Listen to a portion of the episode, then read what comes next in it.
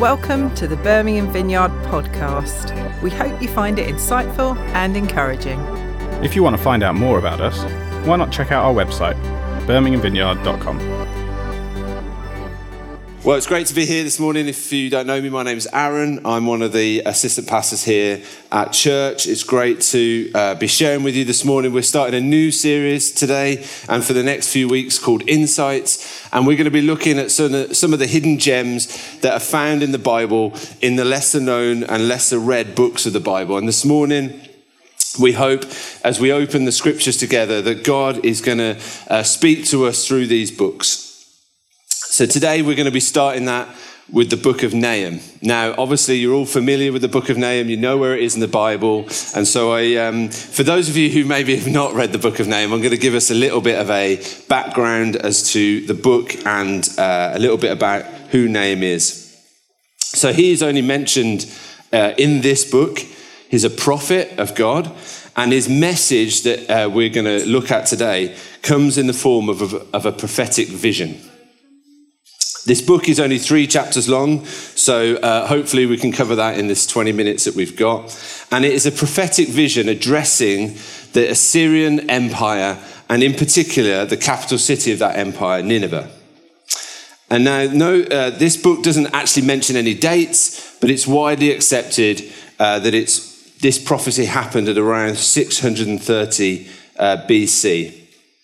And uh, it is also given that Nahum began his public ministry uh, in the latter days of King Manasseh, who you can read about in 2 Kings 21 or 2 Chronicles, uh, and continued through the early days of King Josiah. And again, you can read about him in 2 Kings 22 and 2 Chronicles if you so wish.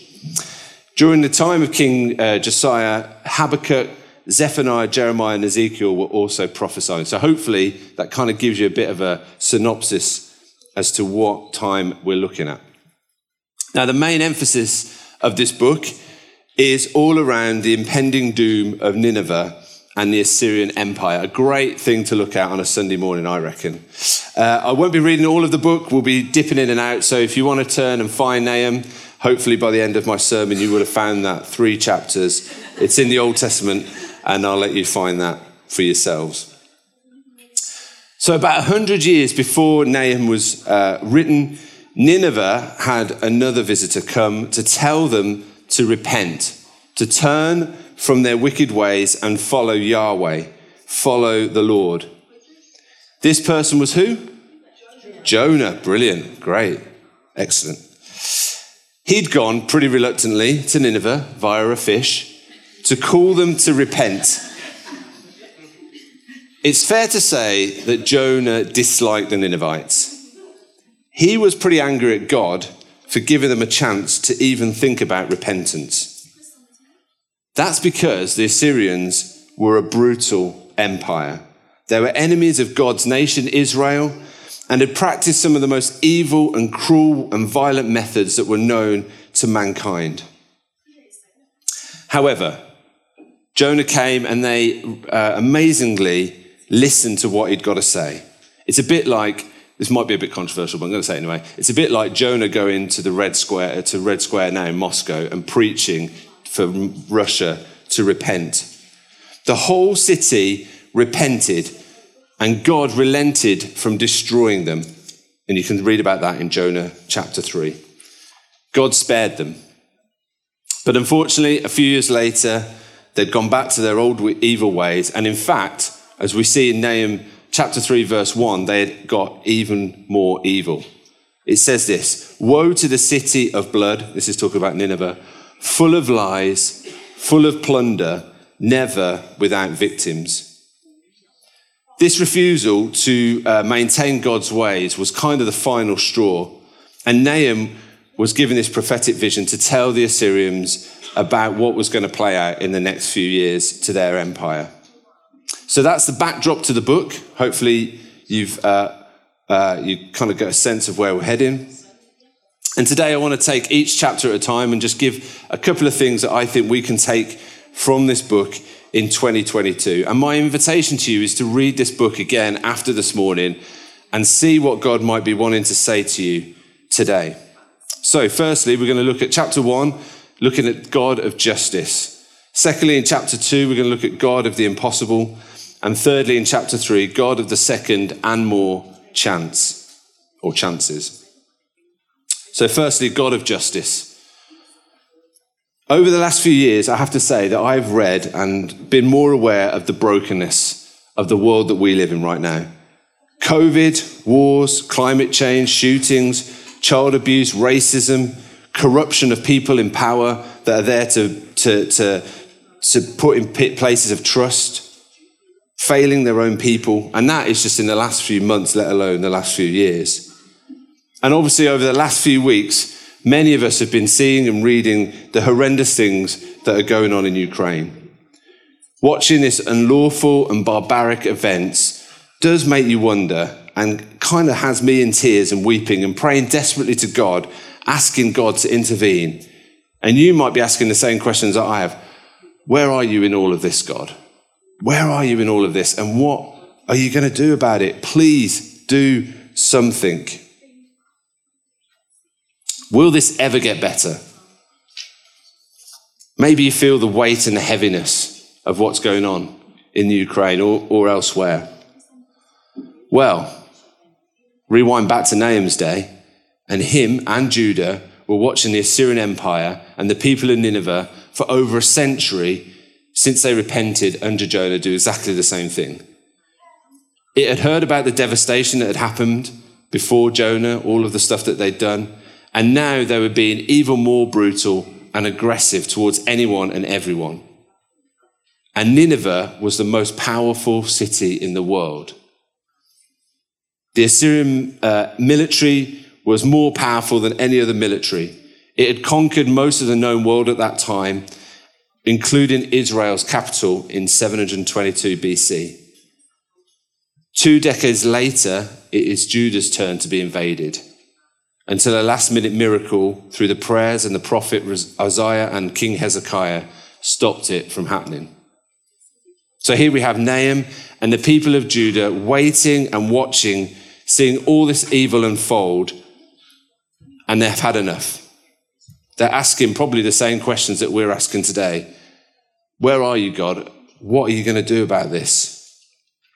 So, Nahum chapter 1, he starts to to unload this prophecy to uh, Nineveh and the Assyrians. So here we go. From verse 2, we're going to read for a little bit down to verse 8. The Lord is a jealous and avenging God. By the way, this, this first bit pulls no punches, okay?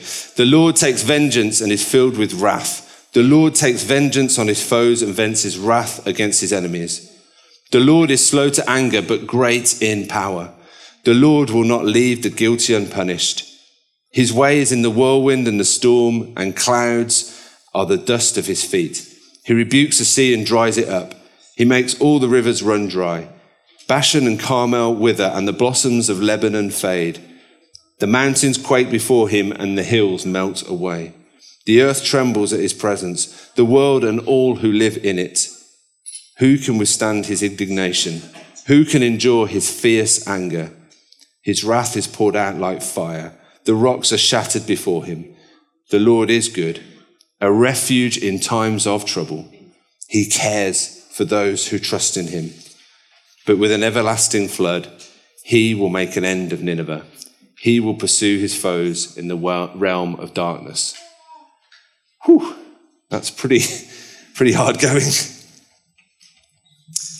Nahum starts by prophesying about all that they can see at this moment all that they're witnessing right now and how it is about to change. That the Lord has seen what is going on in Nineveh and with the Assyrian Empire, and he's going to do something about it. God's patience with Nineveh is not passivity. Sorry, can't say that word. You know what I mean. Look back at the word. Look at back at the verses. It says that God is slow to anger but great in power. The Lord will not leave the guilty unpunished. The people of Judah are about to witness God's patience coming to an end. One commentator says this that Nahum uses God's covenant name, Yahweh, meaning the Lord, because these events is about to, are about to teach Israel the true character of God. that he is love, but that doesn't mean tolerance because he's also just. Nahum 1 2 literally talks about the Lord keeping in reserve his wrath against his enemies. God storing up this wrath until the day of judgment. And I think this leaves us with a bit of a tricky question that we probably will come back to during this series. Is this really what we think God is like? A vengeful, angry, wrathful God? It's a bit of a long standing question that is banded around a lot towards Christians that many people have had. How can a loving God do what appears in this book of Nahum to supposedly the people he loves in Nineveh? It's simple. The people of Nineveh have got a choice. They can, as they did when Jonah visited and hear the warning, repent, turn wholeheartedly away from their ways and follow Yahweh in all that they say, do, and act. Or they can remain in their ways that they have now. God has no pleasure from destroying sinful cities. Nahum is hoping that this warning will give the Ninevites a, a, bit of a kick up the bum, if you like, and get them into action to deal with their sin. But let's be honest, when we hear about what the Assyrians did, when we see what is happening right now in our world, we wonder why God spares people, maybe. Why does God give them grace and a chance to repent because of what they've done? Why doesn't He just end it all now? Given that they've already had a visit from Jonah and he's told them this message already, you kind of think that they'd listen and embrace God's way. But you can also see why Judah are totally fed up with their uh, with the Assyrians and the people of Nineveh. Now, while we might not be like the Assyrians or involved in many of the other things that we see happening in the world right now, we do need to consider what this is saying to us. We need to consider the amount of times maybe that we have done the exact same thing. How many times have we heard God's message to us? The chance maybe to turn away from what we know is not God's best for us in our living, our thinking, our acting, and walk with God. Our rebellion, what the Bible calls sin, is inside each of us. It seeps into our heart, our mind, and our soul and causes us to embrace God's forgiveness, to then potentially go back to our old sinful ways. This is a hard message to hear, I know. It's not an easy message, but it is one that the book of Nahum serves as an example for all of us. To, to not take evil injustice lightly, because one day God will bring his sovereign justice to this world. Paul Tripp, a Bible commentator, says this about this God is holy, he's angry with sin. It's hard for us to understand that the anger of God against sin really is the hope of the universe. You would not want to live in a world where the one in charge of the world did not care about evil. You could argue that it's the anger of God with evil that drove Jesus to the cross because he would not let evil win. You should be heartened that God is angry with sin because his anger with sin is a part of the zeal to deliver us from the sin by the mercy of our Savior. When Jesus returns, God will judge the nations. He will judge their actions. He will see how people have treated each other, how they've loved each other, fed each other, clothed each other, supported each other, loved their neighbors, treated widows, children, and the elderly, the stranger, the foreigner, and the refugee. God will bring his mercy, his love, grace, and justice to this world the justice that he needs to bring. And for Judah and for us now, there is comfort in this. See verse 7. It's a bit of a hidden gem if you're just reading all the other stuff. But it says this The Lord is good, a refuge in times of trouble. He cares for those who trust in him. So even when we mess up, even when we walk our own ways, and we're doing things that are not God's best for us, God is still good. He's still a refuge for us in times of trouble. He cares for us if we put our trust in Him. All those times that we fail to live God's best for us, all that rebellion is met on the cross. The wrath of God was put onto Jesus at the cross so that if we choose to follow Him, if we repent and say sorry for the ways that we've lived, we can have that restored relationship with our Father God. God won't forsake you. There will be a day when all this mess and pain and suffering and sin is gone and is no more. And we will live in God's righteousness and peace. So that's chapter one. Chapter two, God of the impossible. So Nahum has started to prophesy now towards Assyria and Nineveh in particular. And I think that Nahum and the Judeans were wondering how God was actually going to accomplish this. And so in chapter two, we start to see the prophecy of how God is actually going to do this. Now, as I said earlier, Nineveh was enjoying a golden age. Like their people had never had it so good. They'd conquered Egypt. They were the largest empire in the land. Therefore, as we start to read this uh, prophecy in chapter two, it looks absolutely ridiculous to the people of Judah. So I imagine when the people of Nineveh read it, they were proper belly laughing at God. How is this going to happen? Have you seen where we are and what we are? Ever had the same thing?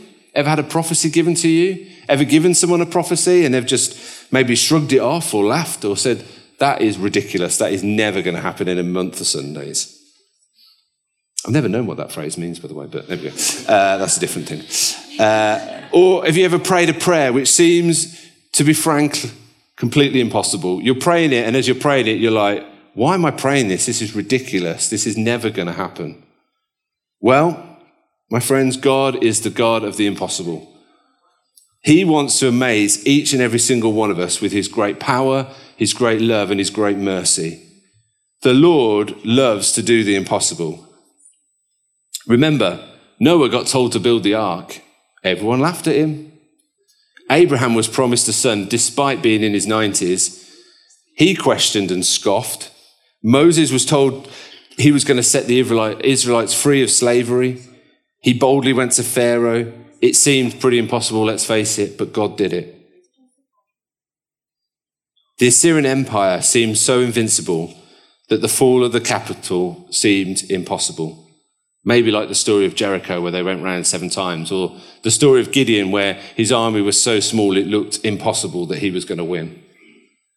God has proven and does prove time and time again that he can defeat the biggest armies. In Nahum 2 1 to 2, we read, An attacker advances against you, Nineveh. Guard your fortress, watch the road, brace yourselves, marshal all your strength. Again, laughable.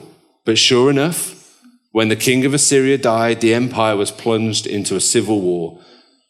A man with a name that I cannot pronounce took advantage of this and was crowned as a rival king to the city of Babylon. I'm not even going to try it. Uh, then we see something a bit more unusual in, in uh, Nahum 2, verses 3 to 4, where he prophesies that the army will destroy Nineveh and will be distressed in scarlet and have red shields. Sure enough, as odd as this sounds, the new Babylon army decided it was going to fight in scarlet so that the enemy wouldn't be able to see its wounds. God is not only the God of the impossible, but he also wants you to know deep in your heart that it's him behind all of these small elements. He wants you to know that he is behind it and for you. So then we see in verses 5 to 8 that Nahum predicts and prophesies that the, the city of Nineveh will be captured. Again, a ridiculous thing to think about when they're the biggest army and empire in the world. But sure enough, the rivers of Nineveh wash away the city walls. We then see uh, Nahum prophesy that it's going to take several days for the city to be plundered of all of its city, uh, silver and gold. And history tells us that this happened, that they carried off the vast amounts of this stuff of the city and the temple and turned it into a ruined heap. And finally, in verses 11 to 13, Nahum predicts and prophesies that the complete destruction of Nineveh. Now, regime change, yeah, maybe I can see that. Plundered, probably if they're going to have a regime change. But the entire destruction of this vast city is probably the most unthinkable thing. But the Babylonians were so determined to wipe away any trace of the city of Nineveh that they carried all of its rubble off to build cities elsewhere. And today you can, you can go to, well, maybe not, but it's near, basically, Nineveh is near uh, the city of Mosul in Iraq. And if you go there, there is very little trace that this great city existed. The way in which Nineveh fell is very sudden. And even though God had declared this was going to happen through Nahum, it probably took everyone a little bit by surprise. Nahum uh, prophesies terrible judgment, but so did Jonah a hundred years earlier. The Lord is trying to give these stark warnings because he wants Nineveh to repent. He wants them to come to know him. He wants them to turn from their ways and follow him. And he is serious when he says that he has set a day of judgment for the world. They could have experienced God's protection, as I read out in chapter 1, verse 7, but they laughed at, the, at, the, at this, uh, this prospect. God is the God of the impossible. Last week we celebrated Easter, the death and resurrection of Jesus, the events that changed history forever, the forgiveness of sin, the victory over death, and the restored relationship with God that all of us can experience is the greatest thing to have ever happened in history. And this morning, I want to ask you have you chosen Jesus? Have you accepted this invitation to a restored relationship with God? If not, then in a while, I'm going to give you the chance to do that. But for the rest of us, what about this impossible stuff? Do we actually believe that God can do impossible things? What about in your life? What's the impossible thing that you're praying about right now? What about in your friends or family? What are you praying for the impossible to happen because God is the God of the impossible. Ephesians 3:20 to 21 says, "Now to him who is able to do immeasurably more than we could ever ask or imagine, according to the power that is at work within him." That is a summing up of God being able to do more than we can ever imagine. God can do the impossible. Chapter 3, third and finally, God of the second and more chance. Chapter 3 describes in what some might say in fairly graphic detail the result of the city's downfall and for the empire, empire as a whole. Their violence has sown seeds of their own destruction, and so Assyria will fall. The chapter ends with this picture of the king being fatally wounded, and nobody comes to help him. Instead, they just sing and celebrate his, his demise and destruction.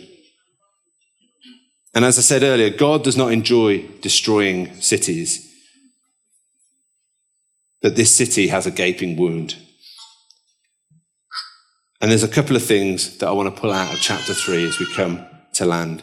Firstly, God is against aggressive behavior. Verses 1 to 3. Assyria was an aggressive empire. This is why Nineveh was called the city of blood. The picture that Nahum speaks of is one that they are happy to be at war with every other nation. Anytime there's a war, uh, as we're seeing right now, there is a cost to human life. And we need to take stock of this warning.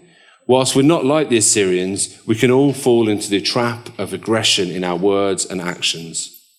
Secondly, God, in verse 1, God is against deceitful behavior. Now, years ago, and it is years ago before I share this story, I uh, love pick a mix. Anyone else love pick a mix? Um, there's a shop near me called Wilko's, Wilkinson's, and uh, they do pick a mix. And the good thing about pick a mix in Wilkinson's is you get to weight yourself. So um, the little thing comes out. And, uh, and so when you're a teenager, you think, this is great because I can weigh it myself and kind of hold it over the weight thing so it's not as heavy as, uh, as it should be. Yeah, I know, I know.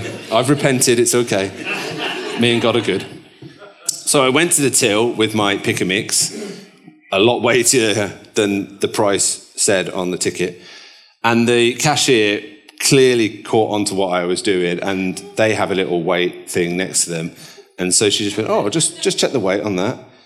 It was about a pound less And in the 90s, that was quite a lot, by the way. Um, and so I was caught out for my deceitful behavior. I've repented, as I said. But we need to be aware about what we're reading, what we're reposting, saying, and, and our actions, dodging tax, stealing like me, or trying to, not adding things to the bag at the self checkout without scanning it, or lying to people as an avoidance from the truth. Nineveh was a city of blood and lies, it was a deceitful place. And all of us as individuals need to examine our own hearts so that we can speak the truth and not act in lies. Paul in Ephesians 4 says we need to put off our old self, which is being corrupted with deceitful desires, to be made new by the attitudes in our minds, and to put on the new self, created to be like God in true righteousness and holiness. Two more. God is against shameful behavior. Uh, one commentator likens Nineveh to a prostitute selling her wares to anyone who can be enticed and brought her influence. She lusted after the wealth of other nations, and she used any method that she could to seduce and entice people, including witchcraft and the occult. This exploited people for selfish gain. It was inhumane and shameful. And the Lord intends to show Nineveh what it's really like. The reality is that God sees all that we do, hears all that we say, and sees our thoughts. This isn't to creep us out but it's actually the best thing because we can bring those things into the light and ask for God's forgiveness for those times where we have not act, acted in an honoring way of what God wants for us. Fourth and finally, God is against arrogant behavior, verses 8 to 11. It may be said that Nineveh and Assyrians might become a little arrogant, uh, a nation who thought they were untouchable, undefeatable. But Nahum is giving them a stark warning that that is not the case. It speaks and addresses the tragedy of violent oppression and human suffering in history. Human history is filled with tribes and nations elevating themselves and using violence to take what they want. And we still see that now. Egypt, Rome, Persia, Greece, Babylon, the Third Reich, Stalin's Soviet Union, Mao's China, atrocities in Cambodia, Uganda, Sierra Leone, and the UK is not innocent in this either. God is against this, whether you're in Nineveh, Moscow, Rome, or London. It applies to each of us. Do we act with a, a level of self sufficiency, boasting of our latest tech, our new car, or our pay rise? God promises to bring down the proud and arrogant and lift up the humble. God is grieved he cares deeply about this stuff. He cares about the death of innocent people, the mistreatment of people, and he cares about what our attitudes and behaviors are like towards all of this. So, just to come into land, going back to verse 19, talking of this king that was wounded, King Jesus was wounded. He was mocked. No one came to his help and aid. But the difference is, the king in Nahum was fatally wounded forever. But our King Jesus was not. He defeated death and sin and rose from the dead. And this changes everything for each of us. We have a savior for that that did that for us so that we can bring all of the junk that we have and put it at the cross and ask for forgiveness. And God is true to his word. We're forgiven when we put our trust in Jesus. We have a God who sent his son to, the bro- to, to restore this broken relationship between us. God is the restorer. God is the God of justice. And today he wants to restore you. Maybe for the first time, he's inviting you into a relationship with him. Or maybe it's some of those things that I've just mentioned and we know that what, how we're living or what we're saying or what we're doing is not God's best for us. And He's inviting us right now to exchange those things for His grace, His forgiveness, and that we can live in peace in our hearts, knowing that God loves us and forgives us. Nahum 1:15 says, "Look there on the mountains, the feet of the one who brings good news, who proclaims peace." Jesus is the one who brings us good news and proclaims peace. When we trust in Jesus, we can, as Nahum 1 7 says, know that the Lord is good. He is a refuge in times of trouble. He cares for those who trust in him. If we're able, let's stand together and let's pray. We hope you enjoyed the talk and found it helpful. Why not come along and visit us? We gather at three services across two sites on a Sunday and meet during the week in small groups across the city. More information on both of these can be found on our website. Thanks for listening and God bless.